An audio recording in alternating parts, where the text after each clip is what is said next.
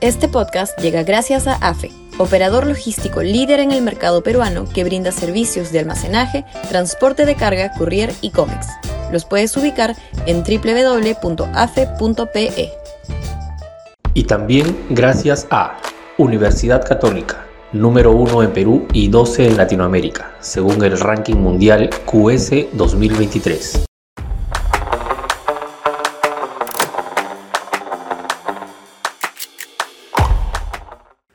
Congreso no debió dejarse atarantar. Sudaca, Perú. Buen periodismo.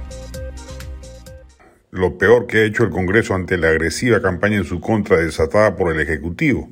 El domingo dedicaron toda una conferencia de prensa a arremeter contra la presidenta del Congreso y el Partido Alianza para el Progreso, ha sido dejarse atarantar y proceder a la censura de la titular del legislativo. Gran parte del desprestigio del Parlamento se debe a que sirvió de comparsa inútil del gobierno, Ojalá aprenda ahora, ahora que ven cómo el Ejecutivo les paga. Se allanó a darle la confianza a todos los gabinetes, a cada cual más impresentable, y trató con guantes de seda ministros y funcionarios.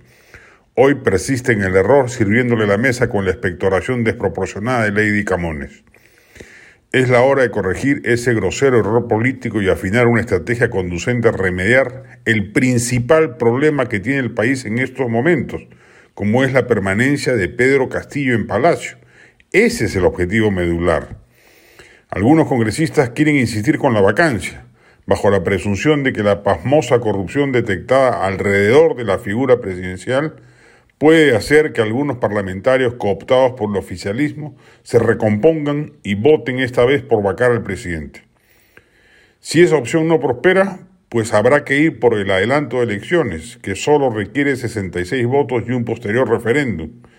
Es una salida política menos expeditiva porque implica que Castillo se quede todo el tiempo que dure el proceso en el solar de Pizarro y además sea este gobierno quien convoque las elecciones, pero también es, dadas las circunstancias, una opción a tener en cuenta. Entre tanto, debe acelerarse el proceso de inhabilitación constitucional de la vicepresidenta Dina Boluarte por clara infracción legal y allanar así el camino de la eventual transición a que daría pie la salida de Castillo del poder. Mientras todo ello acontece en los predios del legislativo, lo cual, dicho sea de paso, debe elevar los niveles de aprobación de este poder del Estado, habrá que estar atento a las posibles salidas judiciales que la Fiscalía de la Nación estaría evaluando iniciar solicitando a la Corte Suprema la suspensión en el cargo del primer mandatario por ello, adicionalmente, es que recobra especial urgencia la inhabilitación de Dina Boluarte. A la perversa mezcla de populismo y victimización desplegada por un gobierno corrupto y mediocre como el que tenemos, al que ahora ya no le interesa siquiera gobernar, sino solo subir en las encuestas, polarizando contra la Fiscalía, el Congreso, los medios de comunicación y los empresarios, se le debe hacer frente con firmeza. Frente a ello, hoy más que nunca la oposición democrática debió haber mostrado unidad y solidez.